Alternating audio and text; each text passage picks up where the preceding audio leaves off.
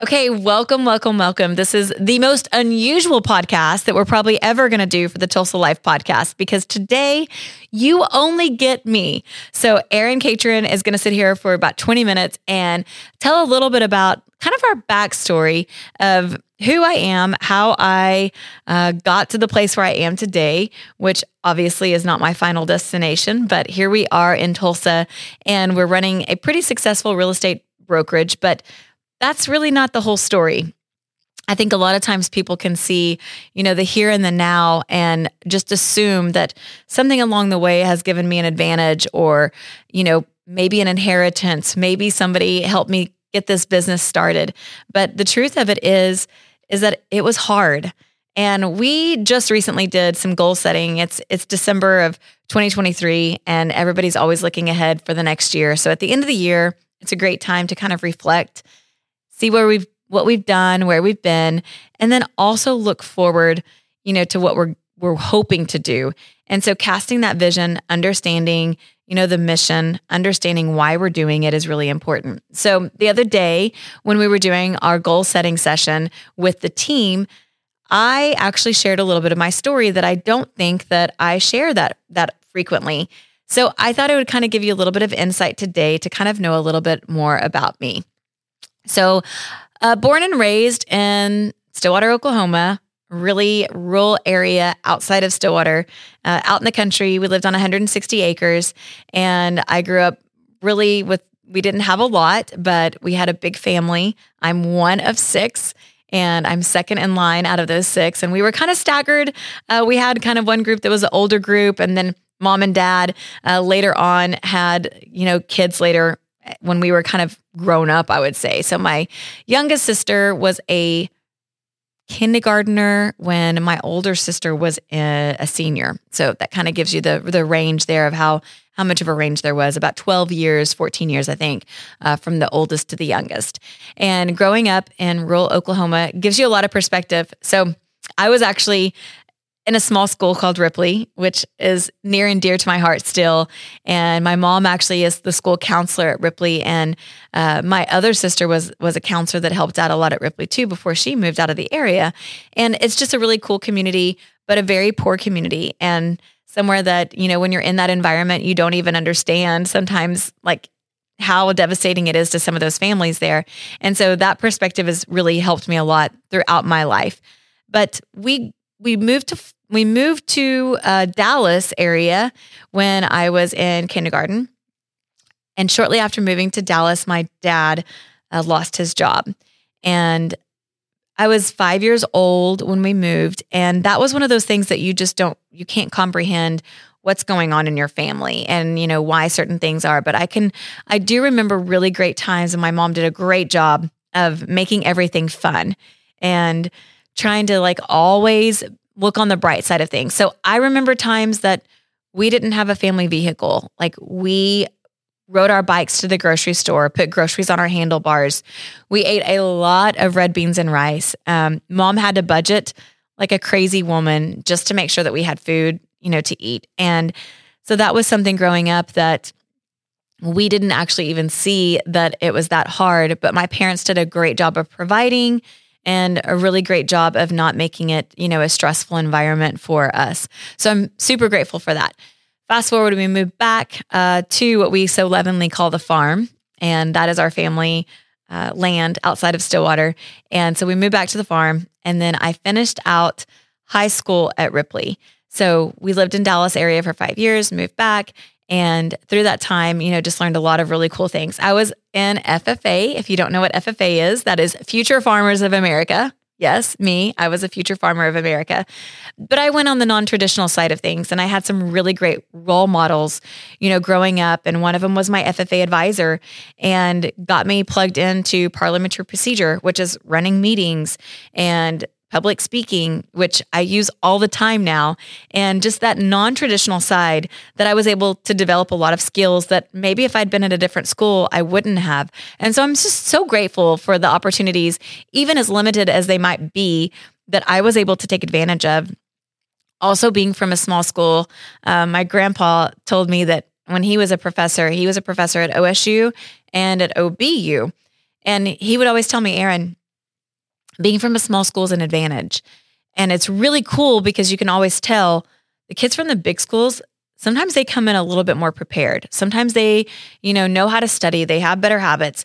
They've been in these environments that they're more equipped for large classrooms, uh, that type of thing. But he said the, the kids from the small schools are so much more personable and they will come and ask for help and they will get to know their professors. And he said, you can always tell the kids from the small schools. So everything that we did, I tried to always try to look at the benefits and advantages that I could find from being in situations that maybe I didn't have any control over, or it's just the way that it was. Um, so after graduating from Ripley, I went to OSU and I was get made fun of because I was valedictorian of my senior class. And we had the largest class ever to graduate at to that point with 43 people. And we also had like four valedictorians. So my husband always says, Oh, congratulations, you were top 10 and you were valedictorian. And I'm like, Yeah, but you know what? It worked out and I got a scholarship and I got to go to OSU and it was a great experience. I got to join a sorority. I had my school paid for. So, therefore, it allowed me to be able to open up other doors of things that I had to pay for out of my own pocket, had a job, and, you know, really had to understand the value of, of earning a living, going to school, and also doing things socially that were important to me. So, that was also something that was an advantage from coming from a small school that we had the ability to get scholarships in that way. So I'm very, very grateful for that as well. I did not graduate from OSU, and I am the only one out of six in my family that failed to graduate college. So that's also something that I look at now on the other side of that is not a failure, but something that I also learn from and that I can encourage other people to finish and don't don't waste, you know, scholarships, don't waste that money. You know, when you get on the other side, you're like, oh my gosh, all that money that I threw away and I don't have a don't have a degree. But I also know that I can encourage people who don't have degrees and who haven't finished school and you can still be successful and that doesn't have to define you. It doesn't have to, you know, run anything for you. There's still opportunities in every single thing that you're doing. So I kind of hang my hat on that now that I'm one of six and I'm the only one who didn't graduate. But um, I also think that, you know, I, I, I don't feel like a failure. So we'll just say that. So after college, um, moved to the Owasso area and got my license to do massage therapy because I was working at a day spa at the front desk and I thought, man, these girls are making a lot of money. I can do this. I went and got my massage therapist license. I was still trying to figure out what I was doing with my life and finding my way and did that for a couple years. I actually loved it. Worked at the day spa.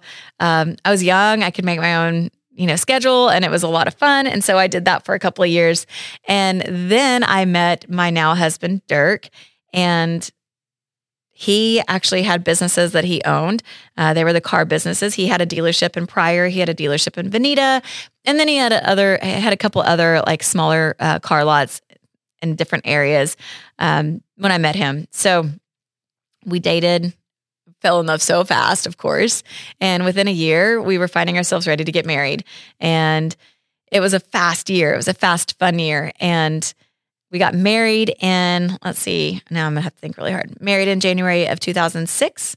I got pregnant with Noah in March of 2006. And during the summertime, if anybody remembers the 2006 time uh, for car dealerships, it was not a friendly time. And if you remember, like everybody was going bankrupt. They were talking about the big three uh, General Motors, Ford, and Chrysler were all hurting. And so we found ourselves in the midst of owning these businesses that were now not thriving, uh, not not worth what they were worth, and not only that, but things started unraveling really quickly, and because of the things that were happening in the economy, it started putting different types of pressure on each dealership. And and if you remember anything about that, people were just going, you know, belly up all over the place. So kind of the same thing. We navigated that as best we could. But by the end of that year of 2006, we had to sell those businesses. And we were lucky just to sell them for a loss. And we definitely weren't able to make any money uh, on, on getting out of those businesses. So we decided that we were going to try our hand at real estate. And we were the stupid people that decided to buy a couple of houses in Florida in 2006, right after we got married. So we bought these homes in a gated golf course community, which sounds great until they plummet and the value gets cut in half. So now we have houses in Florida that are worth half of what they were worth. We had mortgaged them. So we had bills that we were paying on those. We had losses from the car dealerships. We had obligations on other fronts um, that we were responsible for. And we found ourselves in a huge hole, like huge, and decided to move to Florida. Noah was born in December of 2006. We packed up and moved our family to Florida, the three of us, in February of 2007. So by 2007, uh, we moved into one of the homes that we owned and we're trying to figure out how do we sell these homes? How do we get out of this? And that was kind of the first of that whole foreclosure short sale era. And Dirk and I decided that we were going to do business with a brokerage there in town uh, where we were living in Sarasota County. And our first year in real estate, first six months in real estate, did not go as planned. It actually sucked. It was the worst time to get into real estate the market was crashing, prices were plummeting, people didn't know what to do. We didn't know what to do. We were brand new to real estate, we were brand new to the area. And on top of that, we had Dirk get diagnosed with um, fatty liver disease. He hardly could get out of bed. He was really sick. He had a heart condition that they found. Noah was a newborn, uh, did not sleep maybe two hours at a time. He loved getting up all throughout the night. Bless his heart. Thank you so much. I think I learned not to sleep for like a year or two of my life, and now I'm not a good sleeper at all. Uh, I'll blame that on Noah, but not really. He's well worth it. So we had these questions like, what are we doing? Can we continue to do this? We had gone through every penny that we had, every 401k. I didn't have a 401k as a massage therapist, but Dirk did, um, being a business owner for years and years and years. And basically came to the point where we had nothing and we had less than nothing. We had a huge deficit and a huge hole. And we had to have this moment that, I mean, it was, it was not easy. We had bill collectors calling us. We had, you know, people showing up saying, Hey, you're behind on these payments or you're you haven't made these payments or this person are saying that you owe them XYZ. And when you just don't have anything to pull from or to give, the only thing you can do is like sell all your possessions, sell everything that you can, try to get money however you can, try to support your family in any way you can. I remember date nights going to the little league t-ball games because they didn't charge for admission and literally walking Noah in his stroller and eating a hot dog at the ball game as our date nights and it was just those moments when you're in when you're in that sometimes they can seem so dark, but then you see all of this brightness too that you know God had given us to this beautiful baby and he pulled us through those times. And together, Dirk and I had to figure out to navigate just the two of us because we moved to Florida and we didn't have anybody there. And so we were all alone and together we had to, you know, come together and be strong and survive. And I just think that that experience that I had and that we had together equipped us and prepared us and gave us a heart for other people that go through those same type of things and that now we can relate. We can we have we have our own story but then we can also appreciate other people's stories. And it's also a story of hope because not long after that we decided to go out on our own and we were gonna we were gonna start our own brokerage. And of course, we had failed miserably for the first six months. We sold two houses between the two of us in six months. So to say the least, real estate was not working out for us. And we'd spent all of this money investing in postcards and I mean we were knocking on doors and we were doing door hangers and you know whatever we could do to try to figure out how do we how do we make this real estate thing work and it had not worked so we decided that we were going to partner with um, somebody that we had met at the brokerage that we were with at that point, And then we had another lady there that was a sweet lady that happened to have her broker's license. And we basically just said, if we give you a sweetheart deal, will you be our broker? She's like, absolutely. I'll be your broker. And so the three of us, four of us, Dirk and myself, Russ Smith and Phyllis Pritchard, started our brokerage. And from that point on, God just blessed us. And there's no other way to really even explain it. Um, we worked really hard and we dug ourselves out of that hole slowly. It was not overnight. It was definitely hard, hard work. And in 2015, we had gone out on our own, even from our partners at that point, because in Florida, it's a very transient kind of area. And so they had moved back to different areas out of out of that particular place. And so we opened up Erin Catron and Company. In 2015, we felt a calling to come back to Oklahoma. And it wasn't something that was planned. It was some family things that were going on, um, health wise, that we just knew that we needed to be back with family. So in 2015, again, we picked up with basically nothing, very little, and started all over again. And that is how we came back to Tulsa. We're not from Tulsa. And I love it when agents come on our team and they're like, well, I'm not from here. I don't have any, you know, I don't have anybody that I know that wants to buy or sell real estate. And one of the beautiful things about our team is that we just need you to be willing to help, have a servant's heart, be an advisor to your clients. And if you can come with that mentality, we can help you be successful. And so all of these experiences that I've been through in my life have shaped and molded how we set up our brokerage, how we set up our company, how we want to do business. And I just think it's it's so it's so I don't even know the word, crazy to look back on all of these things that have happened and transpired and then to see now that we have one of the biggest market shares in any brokerage in Tulsa. We have a rock star team that is so much fun and people that can come in and connect and have a community and that, you know, really have a place to be a part of. And then we have amazing people. I now get to work with my sister every day. I get to work with my stepdaughter every day. We have an amazing team of over 30 agents who all have the same mentality of that servant's heart and helping and looking at we came we came from a um Christmas party the other night with the team and we were all on this big bus. And when we pulled up in front of the brokerage and I looked at the building and I was like, wow, like that's our brokerage, that's our office. And just to to to know that this is a message of hope.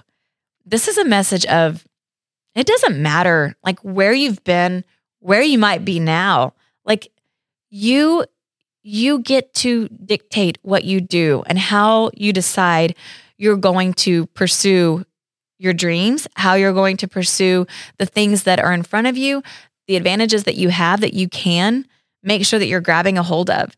So, I know this is a totally weird podcast today, but I just thought it might be fitting, especially this time of the year when things can get darker for some people because this is a happy time of the year, unless you're not happy. And it can be really sad for a lot of people. So hold on to hope. Hold on to the fact that it doesn't have to stay that way. And there are so many opportunities that if you look for them, those bright spots, they're there, even in the darkest times. So hopefully, this wasn't a crazy, sad, weird podcast, but something that you can hold on to and listen to and know that you can do it too. And obviously, if a little girl from Ripley, Oklahoma can figure out how to navigate life in a way that you can get out of those holes, out of those deficits, then you can too. And reach out to us. I would love to connect with you. I have people a lot of times that um, will will want to reach out and go, "Hey, I didn't even know your story, but tell me how how do I climb out of these holes?" And so just know that we're not here just as a resource for real estate, even though we'd love to be your go-to resource, but there's so many things that are bigger than that and we want to just be a resource, period. So if you find yourself in a season of despair and you're looking for that hope, we'll help you. We'll help you find it. So hopefully you have a very Merry Christmas. I don't even know if this episode is going to come out before Christmas, but if it does, have a Merry Christmas and a Happy New Year.